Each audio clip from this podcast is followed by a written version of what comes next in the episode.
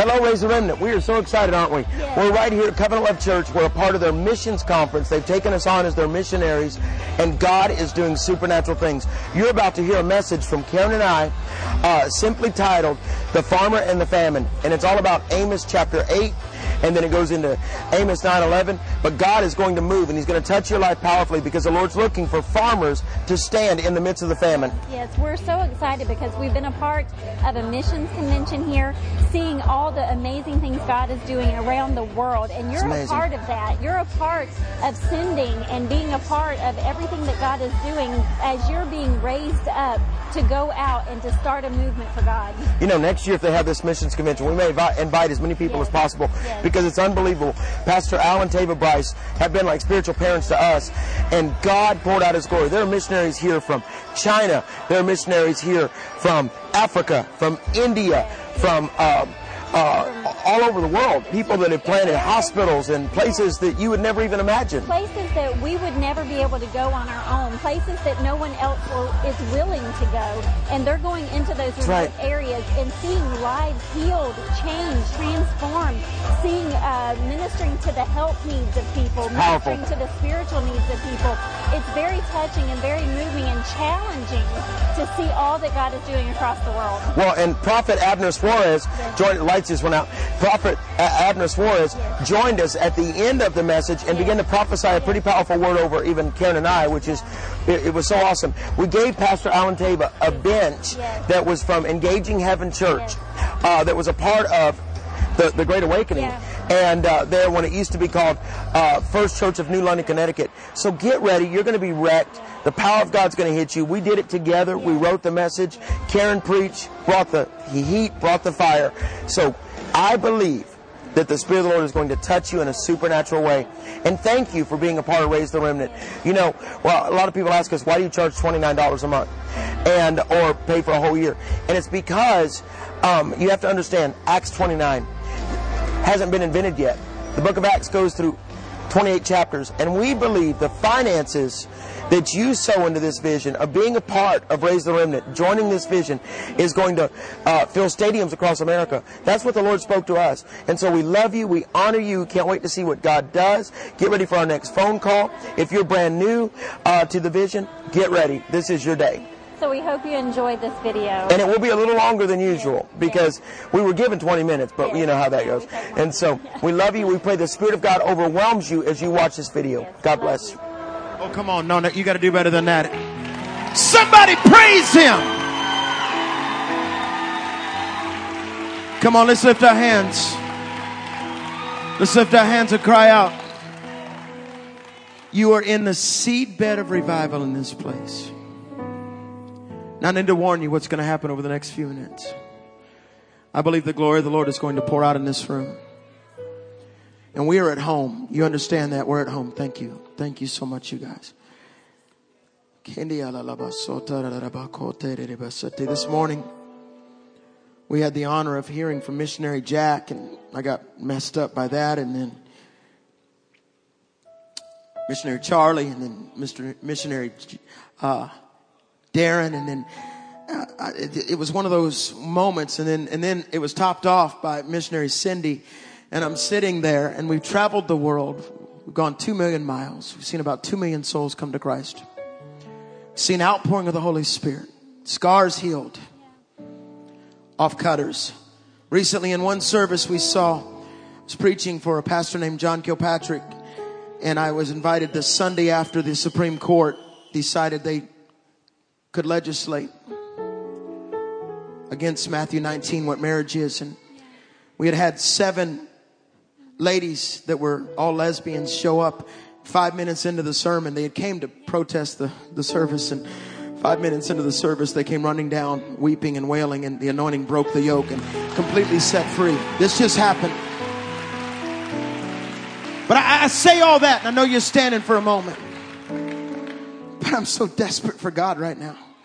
These missionaries, the heroes, we get on planes every week and we travel every single week. And sometimes we go to Australia, sometimes we go to Singapore and all these places.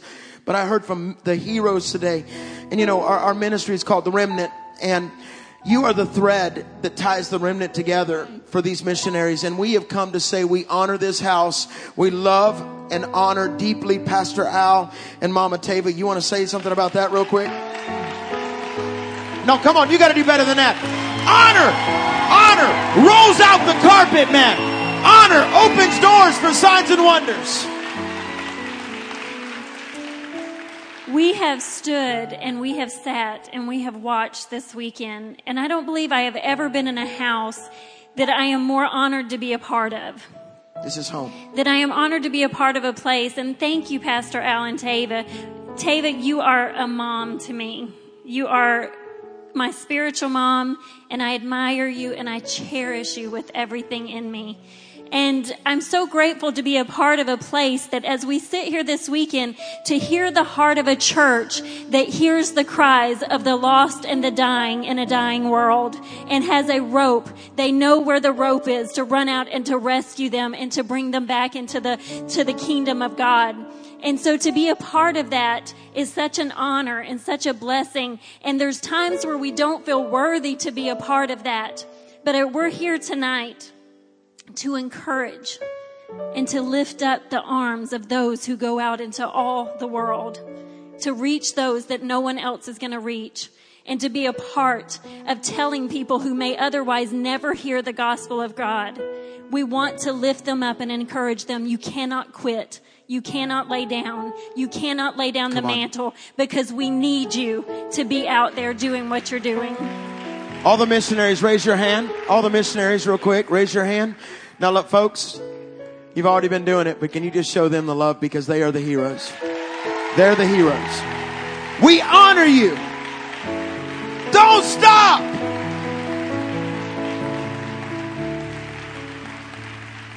You may be seated across the house for just a few minutes. And Pastor Al, my, my time doesn't start till after Karen speaks. And so, um, but we're, we're stirred, aren't we? You know, since last time we were here, we became grandparents, believe it or not. And uh, uh, our son is a pastor out in California, and, and uh, we became uh, grandparents. But but this is the house that, that my son grew up in for the early years, and now they're pastoring out in California, seeing hundreds and hundreds touched every week in their youth ministry. And, and uh, so this is home. But I, I want to get into the word. Karen's going to sit right here for a moment because I brought something, we brought something very special with us. In fact, there's even numbers on it. And the number 13 is on this and the number 88. And I looked those up and, you know, usually when guys say they're not into numerology, they throw numbers out, but because I kind of am. And, but the number 88 means revolution and number 13 means God and man going forth to start the revolution. And I brought this as a gift uh, that we'll talk about in a few moments. But is anybody desperate for God? Are you desperate?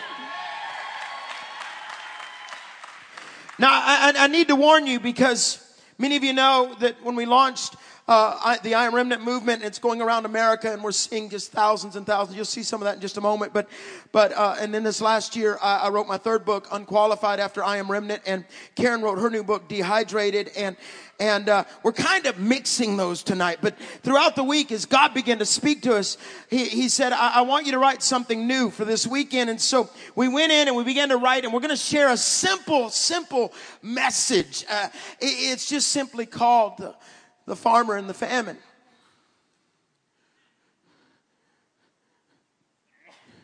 See, our, our anointing is to preach to the cave dwellers. We're missionaries to America. I've been saying that for two years. We both had a dream. I wrote about it in the opening of, of, of Unqualified uh, last summer when I had a dream. I was preaching somewhere and went to bed in a hotel and I had this dream of a massive wave hitting America and Karen had already had the dream. We both have a sleep disorder called revelation. Amen. And and, and so for, since January, I've been hearing Revelation 22 verse 17. The, the Spirit and the bride says, come, come and drink freely. I've been hearing it every time I lay down on a Saturday night before I preach in a different city. Next weekend, you'll be in Indiana. I'll be in St. Louis or somewhere. And we've been watching this outbreak of God. And, and I'm reminded because I, I get so caught up prophetically into all the stuff that's wrong with America. I was on the phone about two weeks ago, uh, three or four weeks ago actually, uh, with Sid Roth. And, and Sid, we were getting ready to do a, a program and I'm on the phone, I'm telling Sid everything that's wrong with America. And I'm saying, Sid, we've got to have an awakening. We've got to have an awakening. And he just interrupts me. He goes, Pat. And, and he's 74 years old. And he goes, Pat, The gospel's still the good news. And I, I just wanted to drop the mic and walk away and say, You're right. But if you let me, I may be a little bit heavy tonight. Because it's easy to come in and cheer the missionaries, but you don't have any idea what's going on. There's an onslaught. Reminded of four years ago after the tornadoes came through the southeast and it jumped over our neighborhood and destroyed uh, many of Pastor Scott's family's churches in Tuscaloosa. Then it hit Birmingham and it literally jumped right over our neighborhood. And as it jumped over our neighborhood, the very next morning, uh, the next afternoon was laying in my front yard a sheet of paper. I call it my letter from heaven. And all it said was it was bent over. In fact, I received a text about five minutes later uh, that that uh, from my friend, and he said uh, David Wilkerson had just been killed in a car accident. And I went into my prayer closet for about four hours. I couldn't speak, but this one sheet of paper, soaking wet, fell out of the tornado that jumped over our house that had killed 220 people. And all it said was, "Topping even these disasters will come a world war." And I fell on my knees, and remember, I, I couldn't even talk, and I fell on my knees in, in my prayer room, and I said, God, what are you trying to do? And he said, Today everything changes. And it's been a journey to change. He's helped me. For being the youth guy of America.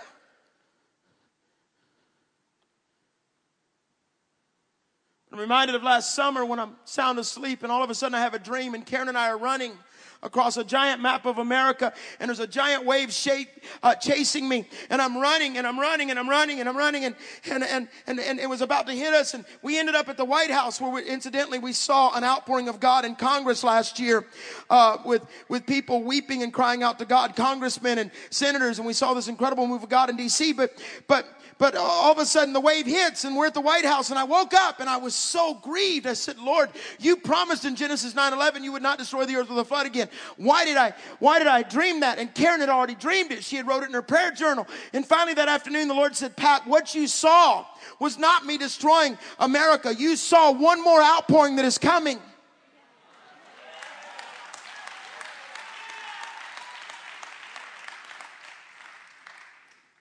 But I must get into his word. We've seen amazing things. We saw 400 women in a homeless shelter weeping and crying out to God. I got a text from them this morning saying, Will you buy, will you buy presents for our kids for Christmas? We saw them, and one little six-year-old girl, that, that's it right there. One six-year-old little girl grabbed me, didn't she? And she called me down. It's in the middle of the altar. Karen and I were sitting there. She calls me down, and she whispered, and she said, I love you. She's weeping before the Lord. See, there's an awakening coming. But I must touch on a couple of things for just a few minutes. Because I learned a long time ago that the attitude of the cross is I thirst, I forgive, and it's finished. And it's been a journey, man. It's been a process. And, and, and you got to understand that we, we see this, this week has so stirred us up because we can hear the sound of the, of the coming together, the gathering of the troops. And these aren't normal people that are here right now. These people that are up here, somewhere along the way, they decide to pick up the sword and a mandate. It was sword in one hand and a mandate in the other. They began to take the gospel seriously. And, and, and you need to understand with what we're running into right now. I believe with all my heart and Holy Spirit, would you just would you just begin to fall? Somebody asked me recently because I just started writing another book called Altarless for Charisma. And somebody asked me, Why are you writing such heavy stuff? And I'm, it reminds me of Jeremiah 36, verse 3, when the Lord said, Write these things down, and perhaps they, the people will read and repent. But all throughout history, we've seen moments where shakings came. We brought something tonight. Wood holds sound, and if you could, if you could put your ear down, someday there'll be a machine that'll pull the noise out of this. If I could tell you what's in this pew, what this pew experienced for 400 years. But as I was getting ready and we were getting ready for this week, the Lord spoke this word to us, the, the farmer and the famine. And, and, and he took me to Amos and I began to study Amos. I love to, I've got a couple of key voices in my life and I called them and I said, tell me more about Amos. And I began to study Amos and go deep into Amos. And Amos was considered a minor prophet, although I don't believe any of the prophets were minor prophets. It's amazing to me how they called him that. But, but, uh, and that was made up by, by, by the world. And so you have to understand God did not call them minor prophets, but, but Amos was an old shepherd and a farmer. He shepherded sheep and he raised um, Uh, uh, up trees. And, and so you have to realize as I began to study him and go deeper in who he was, he lived 700 years before Jesus and he was a contemporary of Isaiah and Jeremiah. In fact, many of them learned from him, this old farmer. And he begins to prophesy one day. He's from the kingdom of the southern kingdom of Judah and begins to prophesy to the northern kingdom because the northern kingdom was wrapped up in himself and they no longer repented and, and they had gotten away from God. And he begins to prophesy. He even said they are a, a picked basket of ripe fruit. In other words, once you pulled away from the vine, you begin to die and destruction comes in. And I began to study who, who he was and, and, and what he stood for. And he raised sycamore trees. And if you ever study a sycamore, the only way to destroy a sycamore or, or to get it ripe is to cut it down and then split open the fruit and it ripes. That's why Zacchaeus in Luke climbed the sycamore tree to see Jesus because you got to cut some things down in order to get back to him for the ripening. And and I began to study who he was, and it was the darkest time in history. And here's Amos. Now listen, I believe we're at the most critical moment in history. And I love what was said just a moment ago. Because whenever persecution hits, that's when the church grows.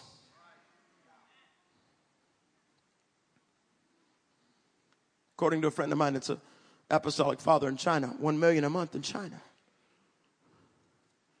The Lord gave me a vision about a year ago. I was getting ready to speak over in Charlotte at the Sid Roth show, and I was out running. Well, I don't really, I don't really run. I loiter.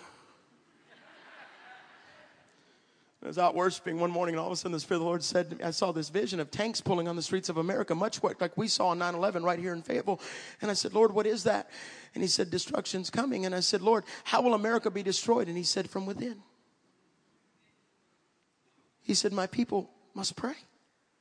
But the Bible says in Amos chapter 8 verse 11, the days are coming declares the sovereign Lord. Now I could stop right there and go for an hour because I wrote my opening chapter in my new book on sovereign Lord because he kept speaking to me every day. I kept hearing the term ah sovereign Lord. So finally I went and looked it up and, and, and I began to study what sovereign means. And anytime you see that in the word of God, it's L-O-R-D. It, it's capitalized because it means the I am. It, it it's next level. It means, uh, uh Adonai Yahweh. I mean, if you see sovereign sovereign in the Bible, you should pause because it means he doesn't need permission of Congress to do anything. It means he has not put bankruptcy on the signs of heaven. It means he hasn't stepped off and given away authority. It means he is God. And when he walks in the room, everybody's going to bow. Come on and give him a praise.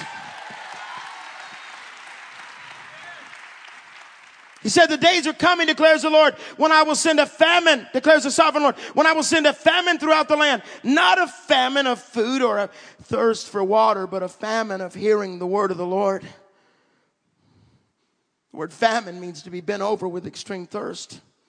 I believe with all my heart that we have entered into the dark ages of the church, the most dangerous time in history. We've lost our moral authority in America, and I'm preaching to America. That's who I'm called to, because we uh, we've lost our moral authority to stand as a voice. Because in our desire to gather the goats, we've starved the sheep, and it's caused the doling of the winnowing fork. Because through the the widening of the narrow road and the propagation of a powerless message and prostitution of a message designed to seduce the bride into an adulterous relationship with the world barely uttered from the pulpits of America anymore. As whoever has ears to hear, let him hear. Instead, it's let us not offend lest we lose our crowd and influence. And I've seen the hunger. I've seen it, man. I saw it in a house church last week. I've seen thousands running to the altar. I've seen God break out lately in churches that haven't seen a move of God in years. Big, awesome, mighty churches. And so, for just a few minutes, I'm going to talk about Amos. Karen's going to join me. She's going to share in just a moment, just for a couple of minutes. And then the prophet's going to come and share some things. But I have come to speak to you and tell you to get ready because the wave is coming. And I've come to tell you to get ready because America best wake up. And you wouldn't believe the attacks we've taken because of the stuff we've said on TV. Because we're living in a day of what I call secular Christianity or Christless Christianity. We look, she's got a great body, just no brain, because he's supposed to be the head. Pat, Why would you say that? Because these people that are here they're the front lines. But I'm preaching the farmer and the famine because famine is awesome. Because it makes people hungry again. See, I've seen thousands running to the altar. Watch this.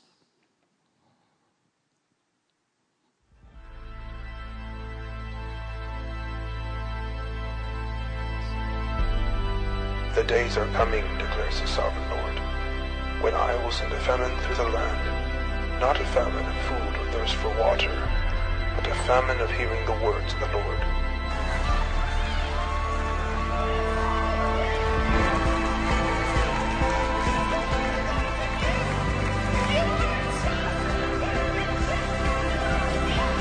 And afterward, I will pour out my spirit on all people. Your sons and daughters will prophesy, your old men will dream dreams, and your young men will see visions.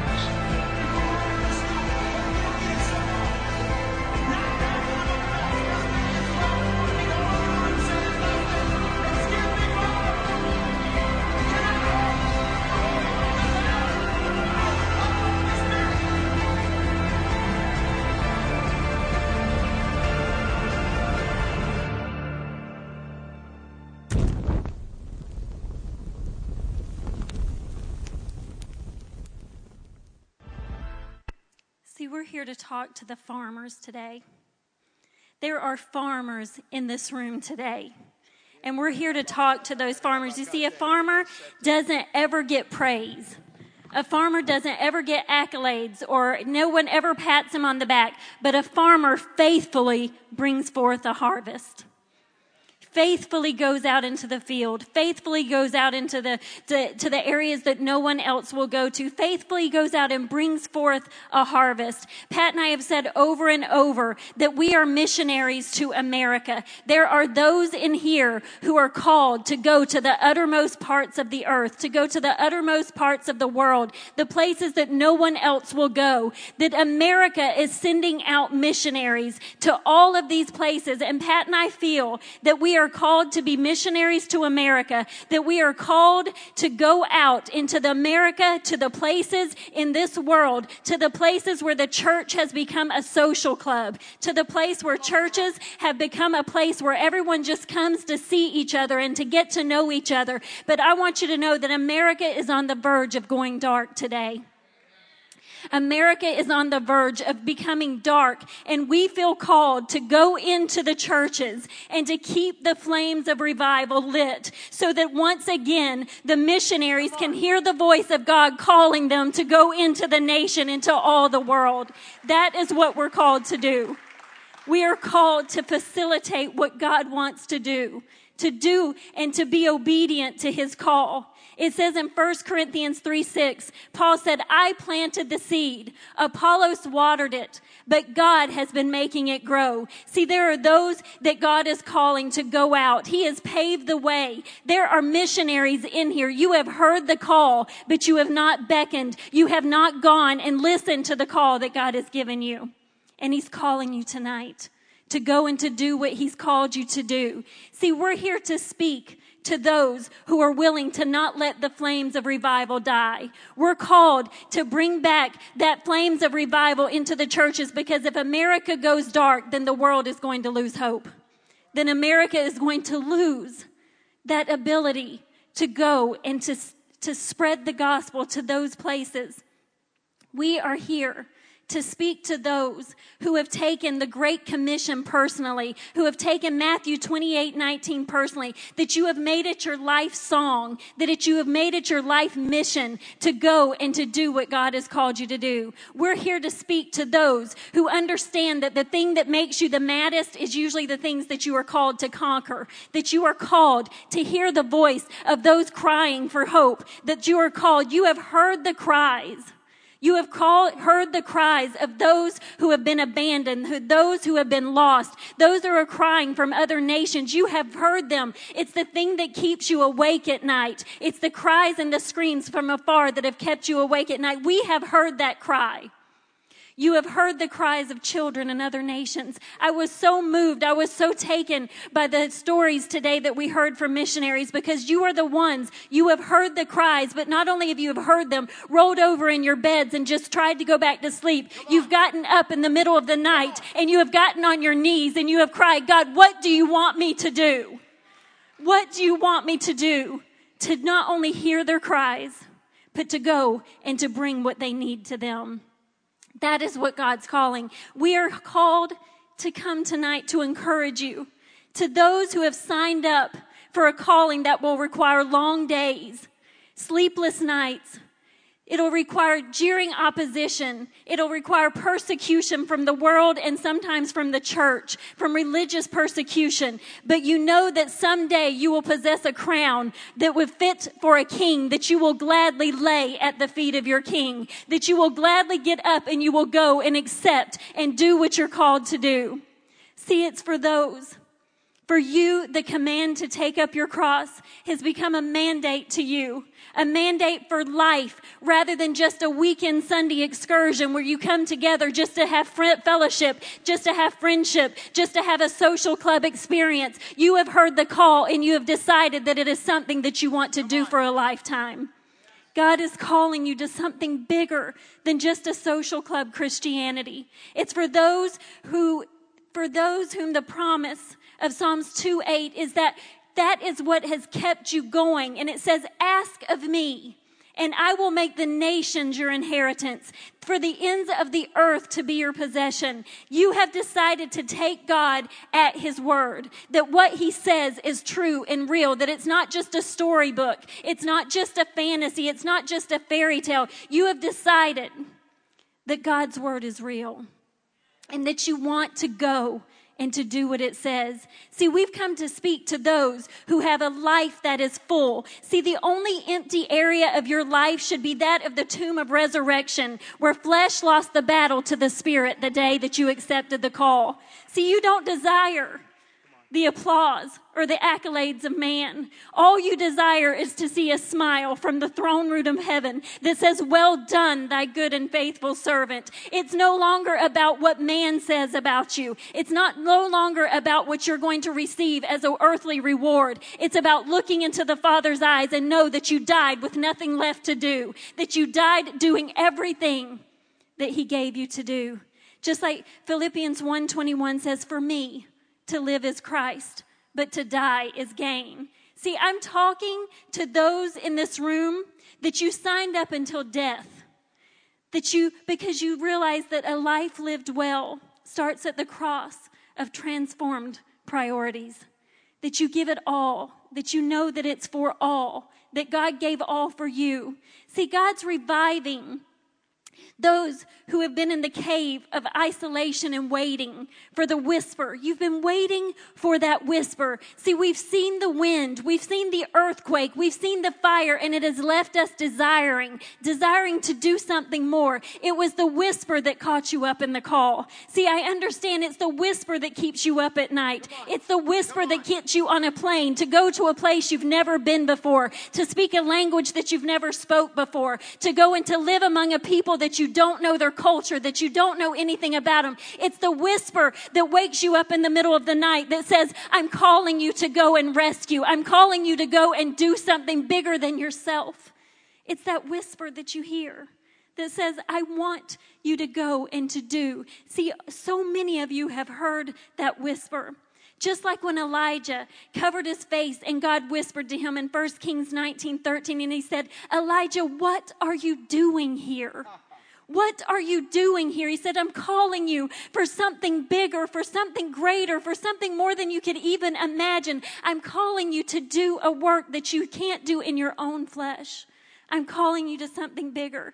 It's for those who know your calling will always be something of a mystery, that you can't explain it, that no one understands it that no one can say, well, this is what I do or that's what I do. God says, I'm calling you to something you're never even going to be able to explain to anyone. Just like in Ephesians 1 9 and 10, it says, and he made known to us the mystery of his will according to his good pleasure which he purposed in Christ to be put into effect when the times will have reached their fulfillment, to bring all things in heaven and on earth together under one head, even Christ. It's not for us to figure out. It's not for us to be able to explain. All it is is for us to be able to say, Here am I. I will go and I will accept the call that you've given me. I don't have to understand it. I don't have to explain it to anyone. All I know is that I've been given my marching orders and I'm willing to go and accept the call. That's where God's calling us. See, listen to me, farmers. Listen to me, those who have called, been called to till the ground, those that have been called to water, those that have been called to plant. We must have the likes of Bunky we must have the likes of the Booths in this room. We must have the likes of the Bonhoeffers in this room who will say, I don't care what the world says about me. I don't care if I'm looked at in culture as someone who's backward, someone's not up with the times. I don't care if I'm like Amos, like the man standing on the street corner. See, so many times we need to understand that God has called us to be the man standing on the street corner with the sign that says the end is near. No one wants to look him in the eyes. No one wants to make eye contact him, but they all need his message. See, how many of you are willing to be labeled that crazy man standing on the street corner that no one wants to make eye contact with? Who will go and be that one, regardless of what culture says about you? Regardless. See, you know that things are about to change in America because the wave is coming. One last great awakening in America. God says, I'm going to give you another shot. I'm going to give you another Come chance. On. Will your moral authority be taken away from you? America has been called to be the moral compass of our world. And if we let it slip through our fingers, then the world has lost hope. We have to rise back up. See, we have to challenge you. We're here to encourage, but we're here to challenge every single person in this room to take up a hammer and to take up a nail and to begin to rebuild down, rebuild the broken down altars in our nation again, to rebuild them so that we once again get off of our pedestals, get off of our platforms, and get down on our knees and bow before an altar of God once again in our nation. God is calling us to repent. In Galatians 6 9, it says, Let us not become weary in doing good. For at the proper time, we will reap a harvest if we will not give up because there is a famine coming. See, I love it because famine is always preceded by a drought. And a drought is caused when our waters have become muddied by culture and culture changing the views that people have towards God. But God is calling us to come back in and clean up the waters so that we can have fresh waters flowing again. And we get into a place where we desire encounters with a living God rather than personal fleshly desires of our life. He's calling us back because we need farmers to plow and to water the seeds again. Oh, come on, give him 10 seconds of praise. Come on, praise him, church. I will bless the Lord at all times. His praise will continually be in my mouth. Come on, we're not done. He's a bigger God than that.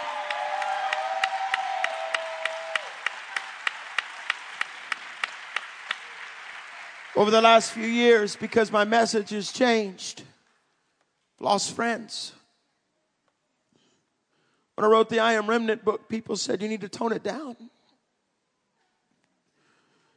But see, they don't go to bed at night hearing the cries of a generation. I remember one time I was in Montreal and I said, Lord, would you take my burden from me tonight so I can sleep? And I didn't feel him for 24 hours. And I woke up a day later, I just a day later, I'm like, give it back. Burden is, is, in the, is a Greek word. It's Phortion, it means faults of the conscience which oppress the soul. When's the last time God wrecked you? When's the last time you came out of your prayer closet limping? When is the last time He crushed you like an olive to get the anointing? Revival is when God gets so sick and tired of being misrepresented that He shows up. And I don't want a revival anymore. Revivals come and go. I can prove it to you in just a moment. I want a revolution. I want a reformation. I want to crawl up the stairs and nail a thesis to the wall saying, No, devil, you can't have my family. You can't have my land. You can't have my nation. Somebody shout. But we're preaching about the farmer and the famine all week long. God kept saying to us in our prayer closet, it's the farmer and the famine. It's the farmer and the famine. I'm like, Lord, I don't understand it. So he takes me to Amos 8:11 and he said, there's a famine in the land for the word of the Lord. So we're here to sound an alarm, to entice the desperate, to remind those that came in for this weekend time of refreshing. Nobody's ever done this for us, by the way. Had a weekend like this. But to tell you, God's not done pouring out His Spirit. But what you got to understand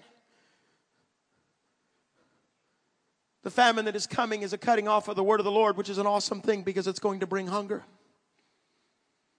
William Booth prophesied over 150 years ago. Many of you know he's my hero. I've stood under the London Bridge where he began to hear the screams of the, of the and the cries of the lost in 1780, and and I fell on my knees underneath the London Bridge, and as as as the weight of God fell on me, and he said, "Do you hear the cries of the lost?" But Booth said this. Look what he said. He said, and he prophesied. He said, "The chief danger of the 20th century will be religion without Holy Spirit, Christianity without Christ, forgiveness without repentance, salvation without regeneration, politics without God, and heaven without hell."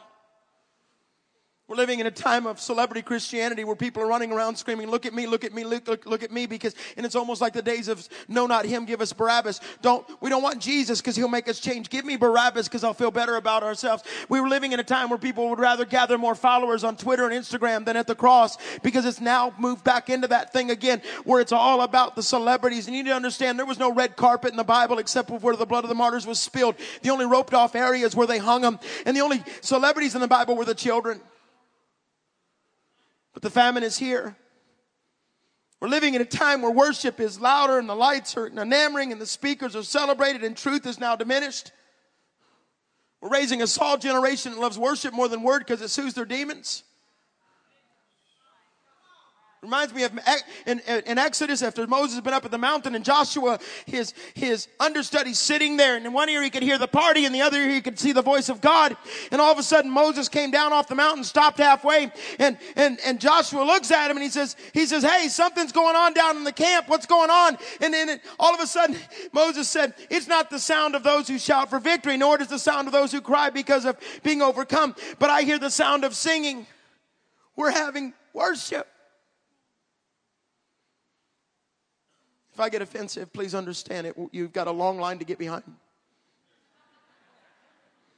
If you wonder where the power of God is gone, you need only to look at the mainstream Christian messages that flood the airways with overinflated egos, espousing self help sermons and watered down talks and hyper grace theology. In 2 Timothy 4 3, he said, The day is coming when people will not put up with sound doctrine because they're itching ears. They'll go to people that will give them the itching ears. I wish I could tell you a dream that I had one night of what's going to happen in churches that have not been preaching truth when things get tough. If you've ever, see, ever seen the riots in the Middle East, that's going to happen because we've spent so much time sanctifying demons.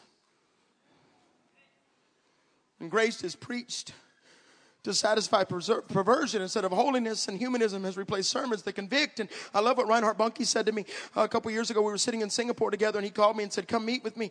And he's done that several, well, many times. And, and all of a sudden, he said, "Pat, grace." We were in Singapore. He said, "Grace without repentance is nothing but religion." Titus 2 says, true grace empowers us to live a godly life. Love what Bonhoeffer said. He lost his life and we're about to close, but the Lord sent us. You say, well, this isn't very encouraging to the missionaries. It is. I'm letting the missionaries know that what you've been seeing happen is real.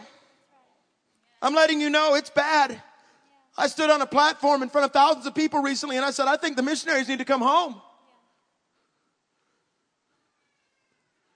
Reminded of Dietrich Bonhoeffer who was a part of the confessing church. And when the Nazis first took over the church in Germany and they gave them a manifesto of five things, they said, only preach grace, no altar calls, only speak well of the government, only take, you're only here for the poor. They said, number five, do not have long services. Dietrich Bonhoeffer, who is a Lutheran, but he's a part of the confessing church, he would later be martyred by them. He said this, he made this statement, and he, he prophesied, and, and we think that's, well, that's the Nazis. It's back. He said, cheap grace is the grace we bestow on ourselves. Cheap grace is the preaching of forgiveness without requiring repentance, baptism without church discipline, communion without confession. Cheap grace is grace without discipleship, grace without the cross, grace without Jesus Christ living and incarnate. Is it okay if I share this stuff with you? Because there's a famine, but I'm here to tell you famine is good because people are hungry, and I've saw it. I've seen thousands running running to the altar, girls running up to me saying, I was raped by my dad. I was raped by my stepdad. But when you preach tonight, all my scars disappeared. Oh, you're not getting this yet. Do you know how many young people come up to Karen and I and say, I wish you were my mom and dad? We got to close. But together we can rebuild the altar. All throughout history, at the darkest moment, God raised up voices, the nobodies, the unqualified, that would stand up and say, I'll stand up, I'll speak out, because God's not using the celebrities anymore. He's not using the one that's got it all together. He's using the ones that understand that scars on earth are testimonies in heaven. He's using the ones that walk with a limp because they've been through a few things. He's using the ones that He says, I can trust them with my glory because they lost their flesh along the way. He's using the ones that have got from up down at the bottom of the cross with the mourners and the gamblers, and they have been been crucified with him. He's using the ones that said me. Why would you preach this at a missions conference? The farmer and the famine. Because there's a generation rising up that's had enough. Let us build the altar again. If you go on to read in Amos, by the time we get to Amos chapter 9, verse 1, I love this. He said, I saw the Lord standing by the altar See, the altar in many churches has just become a prop in the back room to be used every now and then for some type of production. To have a church service without an altar call is, is treason against the kingdom of God. I get invited to all these places because of the books and all that stuff, or they see me on TV and they go, well, We don't really do altar calls. And I said, Well, I don't really come to your church.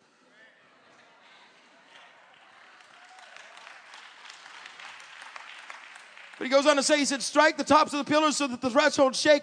Bring them down on the heads of all the people. Those who are left, I will kill with a sword. Not, not one will get away. None will escape. Why? Because we're living at a time where he's standing at the altar and the Holy Spirit's been fired from most churches. And when you water the blood down, you give him a pink slip. And if you remove one third from a hundred, Holy Father, Son, Holy Spirit, and a lot of churches are really good at having Father, Son, and Holy Scripture, but you remove one third from from a hundred. That's thirty three point three three seven three three to infinity. You've got to understand, thirty three point three from a hundred leaves the number six six six. We're not we're now operating in the spirit of the anti-anointing, the spirit of the antichrist, because we say we don't want God to move, we don't want God to change us. So I say to the missionaries sitting here, thank you. Thank you for being desperate enough to have to live by faith, to see signs and wonders, to see miracles. Thank you for walking into this place and reminding us we can do this thing, that we can run. Oh, get up on your feet and give my God a praise. He's bigger than that. Come on. Give him a praise.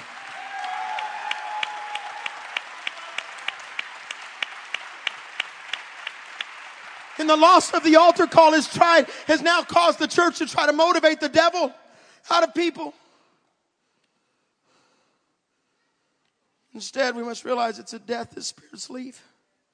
I love what Bunky, Pastor Bunky says. He said the power of God is not an accessory to the gospel, it's all of the gospel. And we are called to be stagehands to open the curtain, to crawl into his presence. He says this to me all the time. I'll get ready to be walking on a stage of five or 5,000, it doesn't matter. And all of a sudden, the Spirit of the Lord will say to me, Hey, Pat, just be a stagehand. If they can see you, they can't see me. That's it, we're done. But the Lord told us to come and tell you, farmers, don't grow weary. Don't quit. Because God is calling his people back to their first love. It's Revelation 2, verse 4. I love it in the Message Bible because it says you've walked away from your first love. What's going on with you? Do you have any idea? It's a Lucifer fall. And the Lord spoke this to me this week. He said, The flame of revival that cannot be extinguished will burn ever so brightly when it's your flesh that now lay upon the altar of his glory. What does God require? Nothing except Psalms 51. He just requires a broken spirit. Because brokenness is the beginning of authority. Purity is the backbone of authority, but brokenness brings the new. Oh, I feel his presence. We're, we're closing right here. Forgive us if we went too long. I didn't mean to, but I've come to tell these missionaries I saw your pain today.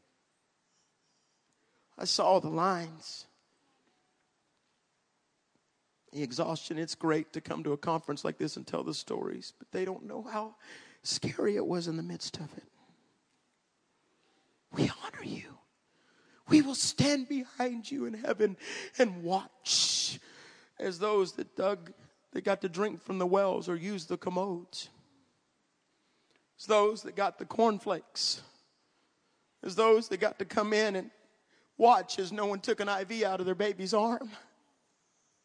Because one lady, in the midst of her battle with cancer, said, I'll start a hospital. Famine is here. But the Spirit of the Lord is sending the rain. And it's coming. And the farmers need to get ready. And in this room, like you, I'm reminded about three years ago, I was in a hotel room and I, I, when I go to bed, or two years ago, when I go to bed at night, I say, Lord, I want to see you, I want to see you, I want to see you. Not every night, but most nights. And, and I say, Lord, I want to see you, I want to see you in my dreams. And all of a sudden at 1.30 in the morning, I was laying in a hotel in Little Rock, Arkansas, and all of a sudden I began to shake all over and weep. And, and all of a sudden, I couldn't see the light in the room was so bright and I knew it was God and I started screaming.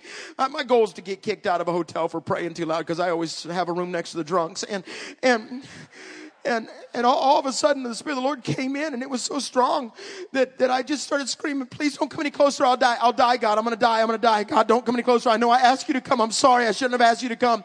And, and I'm, that really happened. And, and, and, and all of a sudden I could see the palm of his hand and the sole of his foot. And the Lord said to me, and I saw the nail print and he said, Pat, if you'll give me everything you have, I'll give you everything. If you'll tell a generation if they give me everything, I'll give them everything. And he was gone. And I woke up and and began to read John 7, ask, seek, and knock, which is a perpetual verb. And you need to understand, I begin to dance before the Lord. See, there's something that's going to change in the atmosphere when the church begins to say, I want to see you. I don't want to see big buildings anymore. I don't want to see big crowds anymore. I don't want to be known by the world anymore. I just want to see you. I want to be the remnant, the rag in the hand of God sent to clean up the messes. We're closing for the third time.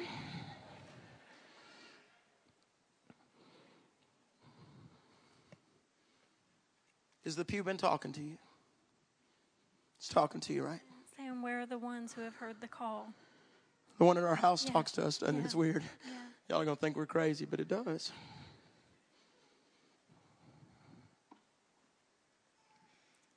See, okay, farmers, it's time to be scattered. You're the seed. You're the seed. It's time to be scattered. Heaven is watching from the grandstands to see what your response will be. Heaven is watching from the grandstands. It's looking for voices to rise up, looking for voices that will go and speak what he has told them to speak. God is plowing the land and he wants to plant his righteous seed. He's looking for those without an agenda, those without any kind of self promotion, those that won't be afraid to get a little dirty, that won't be, be afraid to get down on their knees, that won't be afraid to get down in the trenches and to do what he's called to do without any kind of recognition, without any kind of applause who will simply accept the call. That is what God is asking tonight because persecution is coming to the church. But persecution always pushes the church closer to God.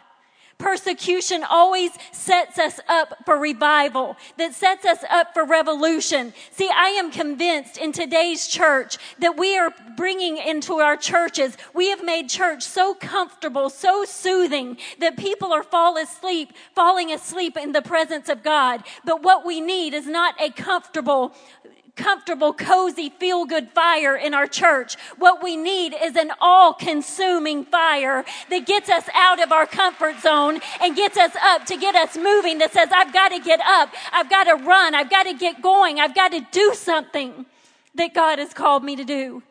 And what did it happen? What happened? See, in Acts 8, and the church was under persecution. Christians were being murdered. Christians were being led out into the arenas to be killed. But did they give up? No. They were scattered. And God is scattering the seed today. He's scattering the seed across our nation, across our world. And He's saying, will you go? Will you till the ground? Will you plant? Acts 8, 4, 7 says, those who had been scattered preached the word wherever they went. Philip went down to a city in Samaria and proclaimed the Messiah there. When the crowds heard Philip and saw the signs he performed, they all paid close attention to what he said. For with shrieks, impure spirits came out of many, and many who were paralyzed or lame were healed. So there was great joy in the city. That is what we sat and listened to as the missionaries told us about the great miracles that are taking place. But here in America, we act like that's not normal. We act like that's not something that should be happening when they're seeing in other nations, they're seeing in other countries miracles, legs being grew back, the blind eyes open, ears open, the dumb speak, and we come into church and we're so comfortable. And God says, I'm calling you out of your comfort zone. I'm calling you out of your nice, cushy pew. I'm calling you to get up and to go where it's not comfortable and to go and do what's not comfortable for you. He says, You have signed up for this. See, I love the missionaries because they signed up for it knowing that they signed up sometimes for death because a life well lived starts in the garden of denial and ends at the cross of submission only to be revived at the room of wind and fire in the Holy Spirit. See, I love because the promise of righteousness. Psalms 37 19 says, In times of disaster, they will not wither, and in days of famine, they will enjoy plenty because God is calling us to plant and to bring up a harvest. That's our promise. When the famine hits, we're going to be okay. Several weeks ago, I was praying early in the morning for the ministry and for the vision, and all of a sudden the Lord spoke to me. He said, Because of what Pastor Allen, Pastor Tava taught us two years ago, changed our marriage, changed our family. Philippians 4 6. The Lord said, You'll never worry about finances again. Just go. I said, Lord, I know you told us two years in churches and then we're going to fill stadiums across America, and that sounds so arrogant. He said, No, no, no, no, no. Trust me. So tonight we brought a seed for the revival. There's a spirit of revival in this house. Some of you need to go on vacation to another church and deal with what we deal with. To understand what you have because the glory of the Lord is in this house. I come here and bring a word, but I leave home full because of spiritual parents who 13 years ago said, Base here. All because of my brother, my precious brother, Scott. We're done. Stand with me just for a moment. Just stand for a moment. See, I'm reminded I've been reading a book Because recently I preached at a church called Engaging Heaven in New London, Connecticut. They had a prayer meeting several months ago for the fire of God, and suddenly the entire block around the church, every manhole blew with fire. It was on the news, and they couldn't put the fire out and figure out where it came from. We're going back to do an I Am Remnant conference there. Well, what's Engaging Heaven? I've been reading their history because they started in the 1640s. First Church in Connecticut. Something happened in 1734 after a man by the name of Jonathan Edwards preached three sermons. Up until that point, according to the book, it, says uh, after the church fathers died off, there was a good and sound preaching and a good degree of peace and order, but their condition alarmed the men.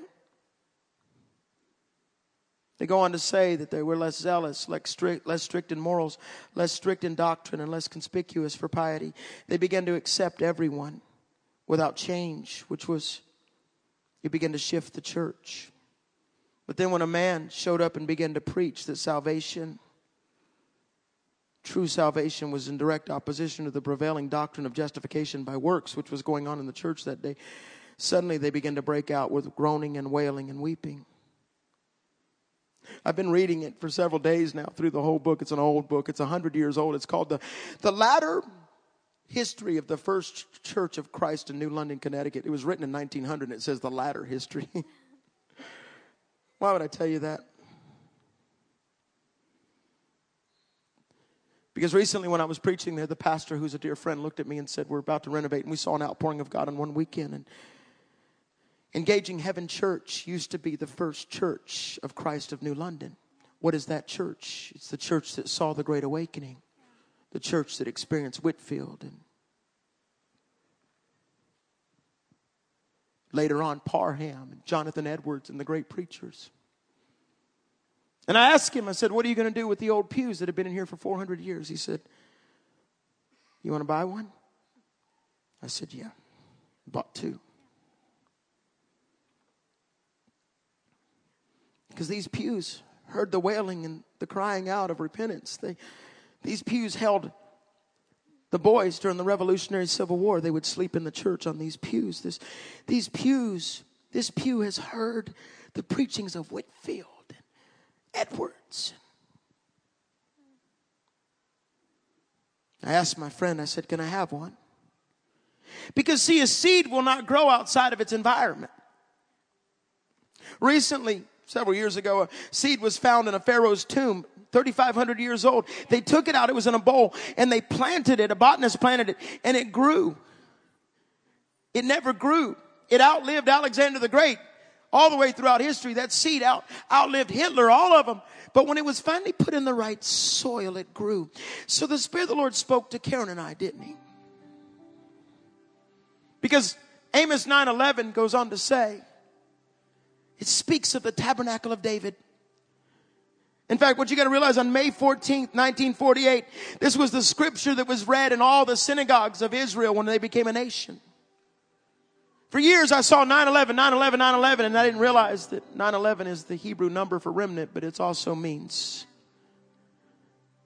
in that day I'll restore David's fallen shelter. How many of you understand you're, you're the tabernacle? You're a temple, you're not a shack. We are the resurrection of David's tabernacle. They may possess the remnant of Edom and all the nations that bear my name, declares the Lord. This all came after Amos prophesied the famine. There is coming a remnant. Pastor Al, if I could somehow get down right here.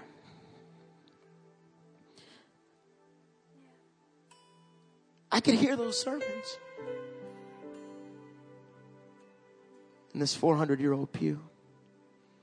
So the Lord spoke to Karen and I because we have one in our house. We got it two weeks ago. We sit and have downloads from the Holy Ghost. He said, Bring this to Pastor Al as a gift. Did not for the church, for your house. You said to me, revolution. I looked up the number 13 last, or the number 88 last night. It means revolution. God and man leading a revolution. The Spirit of the Lord said, Come plant a seed in the revival here. Had this ship to me. Then we brought it down. Our team brought it down. And because it can't grow anywhere else, it's got to be in a place of revival. But what I've come to tell you tonight, and I, I forgive us for going so long. It's a new sermon, so it's Karen's fault, but there's the papers. But if you could just come with me for a second.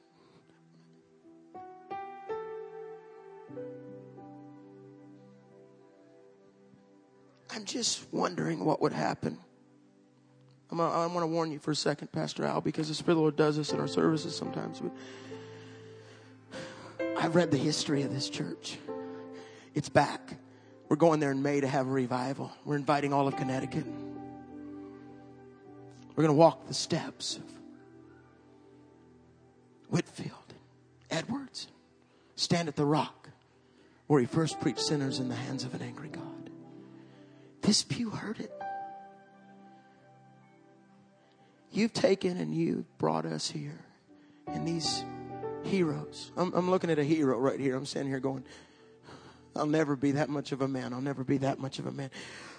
I'll never have a heart like a like a Cindy. I just won't. But you trusted us tonight to tell them not to quit. Is there any farmers in the room? Any farmers? There's a famine coming. Who's ready for the famine? You do understand that when China said you can no longer have religion, it exploded. When they cut off the buffet, it broke out in revival. I could tell you stories. Of course, we have a seed from China. You helped us bring that seed home. You do understand in every nation where you're not supposed to be a Christian, they're having revival. Famine's a good thing. You wrote about it and dehydrated. But I wanted to do this tonight. I want you to to just stand in front of it, but don't sit down. This is experienced revival. Stretch your hands out, church. And I'm going to ask God to see, the Lord has said that He just told me this. He said, I've extended your timeline into many, many years. He said, I've given you the heart of a 40 year old. That's what He told me. God says, I'm not done with you. He says, This conference will double. It will quadruple. And it will be miraculous where the finances come from. No one's doing these anymore. I want you to sit down where the revivalists sat and heard the wailing and the weeping and the gnashing of teeth. Have a seat. Because in this chair, mothers have held their soldiers from the Civil War that have died, the Revolutionary War. In this church, they held meetings saying the king cannot tell us how to worship anymore. Right there in Connecticut, in this church. Now, what you need to understand, church, is because of the promise of what God has done for this house and because of their obedience, you have just taken the spiritual water level of revival up. And there's going to be a glory that sweeps over the room now. Cry out, cry out, cry out, cry out, cry out. Here it comes. I need to warn you, it's coming. It's coming. This happens all the time, but it's coming. Cry out, church. He is holy. Church. He's holy. He's holy. He's holy. I want all unrighteousness out of me. Because every time you see a promise of finances and miracles in the Bible, the soil was righteousness first.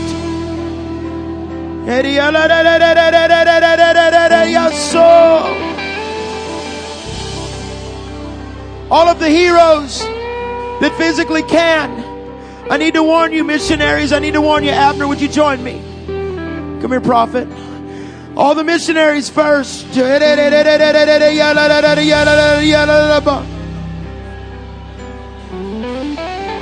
If you've been brought here and you are the heroes, see, I get on a plane every week. I've flown 180,000 miles this year or more, but I go home. I pull into Trussville, Alabama. Karen comes in, and you don't get to come home. See, Pastor Lee, the Lord promised us Asia. As we left Beijing holding my daughter, he whispered, I will give you Asia. And we've seen it. I saw it this year in Singapore. Thousands saved. But I got to go home. Had a Muslim man walk up to me and say, Two years ago when you came, I decided to be the remnant, and my whole Muslim family got saved. I just saw that in Singapore. He came to my book table and said, My family's saved because of you. Asian, Muslim. But I would ask for the heroes who the Lord wants to empower. But I need to warn you, leaders, and, and I'm, I'm so careful because I esteem you way higher than us. Please, we're just 46 year old kids, man. Who have forsaken all to take up the cross. I'm going to ask the missionaries to walk or crawl, but the minute you take your first step, the Spirit of the Lord is going to hit over you like a wind and refresh you because that's why you're here. And He's going to wrap His arms around you. Missionaries, leaders that have been brought into town, those, all, all of you heroes, walk to the front and stand across here if you can. I just saw the Lord healing your lower back because you've been carrying such a weight carrying such a weight. What a mantle. Sons and daughters will rise up around you. Come on, missionaries. Pastor, you feel the anointing on that little chair? I want you to sit in that chair in the morning time so you can get a word for the city and for the nations. It'll call to you in the middle of the night. Mine does. It'll say, Come sit in the chair. Spirit of the Lord all over the house. There are people in this room, and we must deal with you very first, right up front. You have allowed the things in your life, and you're hungry, but the buffet of the Spirit of the Lord has been cut off. If you have sin in your life, lift your hands now and cry out in repentance. Don't just come running to the altar like we normally do. I mean, cry out, Dad. I mean, cry out, Mom, that I, the glory of the Lord will hit your house and shake your house. Come on, Mom. Come on, dad. Come on, teenager. Fierceness of the Lord is here.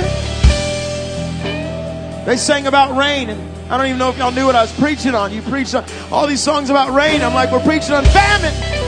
There's a rain coming. Don't grow weary in well doing. There's a harvest.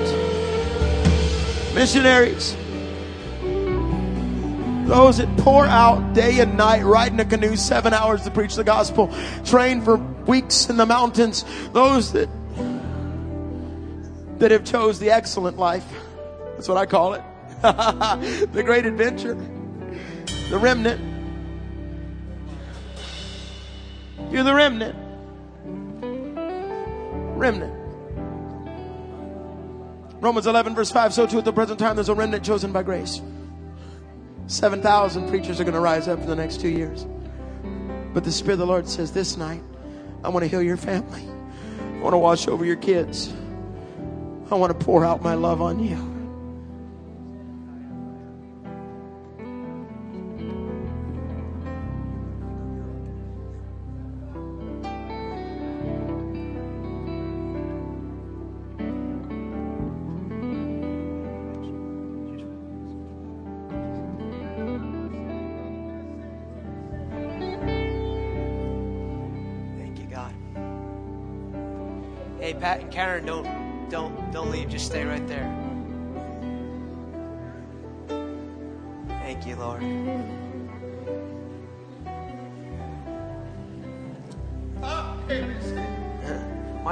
Here? Why don't you just stretch your hands towards them? You came to get refreshed too. First of all, the Lord told me this week, and I didn't know how this was going to happen, but I just thank you. Because 14 years ago, you saw something in me that I didn't see in myself. So I want to take this opportunity to thank you. But I saw, three months ago, I saw this vision of the Lord Jesus visiting you, and He handed you a key. And um, the key was your future, and the key was the unlocking of a spirit of wisdom and revelation and vision for the next 10 to 15 years of your life, your ministry, and your family. And the Lord says to you, Son, you know what to do. Now begin to declare the word of the Lord and watch me unlock what I've never unlocked before. And the Lord says that you are a bridge builder. And the Lord says you'll bring denominations together, classic Pentecostal denominations together for an outpouring of the Holy Spirit. And the Lord says media will open to you a unique way. The Lord says media with your sermons and with your voice will open up around the world. And the Lord says in 2016, millions of dollars will begin to flow through your ministry in a way you've never known. The Lord says, I'm giving you this next three month period to begin to put things in order, to begin to even hire new staff because there's coming an expansion you have not known. And the Lord says, I'm going to use you. I saw you when you were teaching tonight, preaching tonight. I saw you with a torch of fire in your hand, lighting fires where there had not been fires, and adding to fires where there were already fires. And the Lord's promise to you tonight is the best is yet to come. The best is yet to come.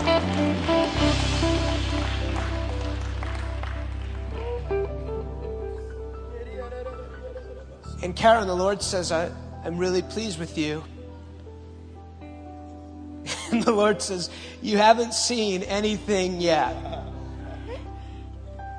And there's actually this angel of the Lord here tonight, and he's coming to release to you part of your inheritance. It's a greater prophetic anointing like you've never known.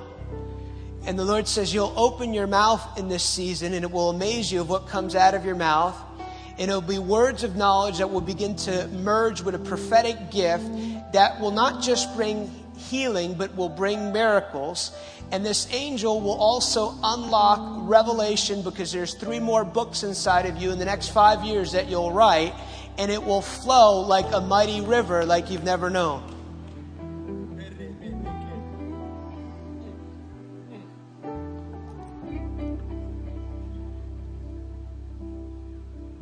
And the Lord says, though you've gone millions of miles, the Lord says, the path that you're on, you haven't been this way before. The Lord says, you have not been this way before. The Lord says, networks in Asia will open to you. Europe and Great Britain will begin to open to you. South America will begin to open to you. Argentina, Brazil, Paraguay, Uruguay.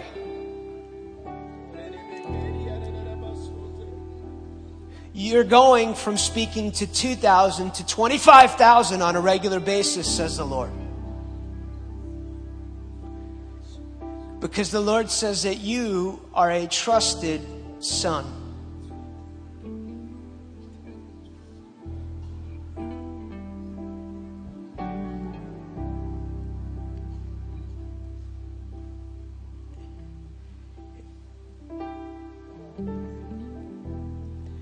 So, in Jesus' name, by the authority God has given me, I ask for a release of fire, of presence, grace, and anointing. And I kept feeling this this afternoon, and you can just judge this. There's coming a geographic change to where your ministry is located.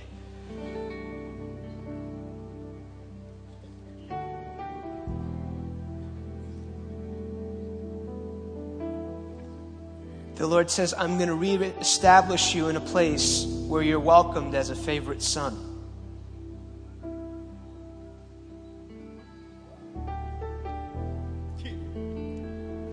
Karen, I just bless you. Whoa.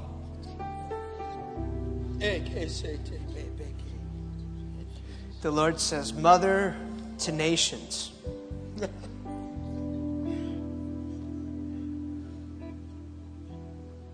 I just ask for a transfer of anointing from my life to yours. May you move, may you operate at a level you've ever known. And I bless your hands as hands of healing and hands of fire. And the Lord says, Tonight, I refresh you and strengthen you going to have dreams like never before. The main way the Lord speaks to you, the primary way in the next three years will be through dreams.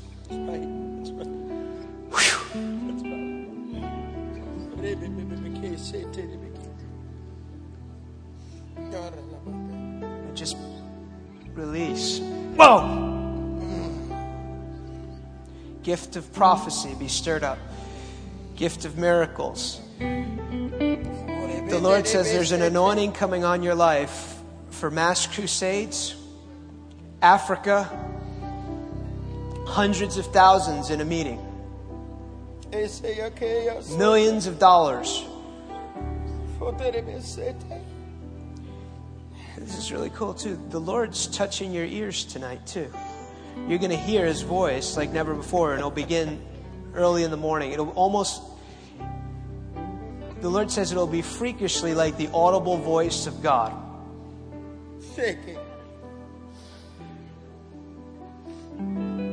This is really interesting too. I, I saw like this book, and it was a book of great revivalist and awakening, and it had your name on it. So the Lord says you'll be remembered as one of those who ushered in the third great awakening.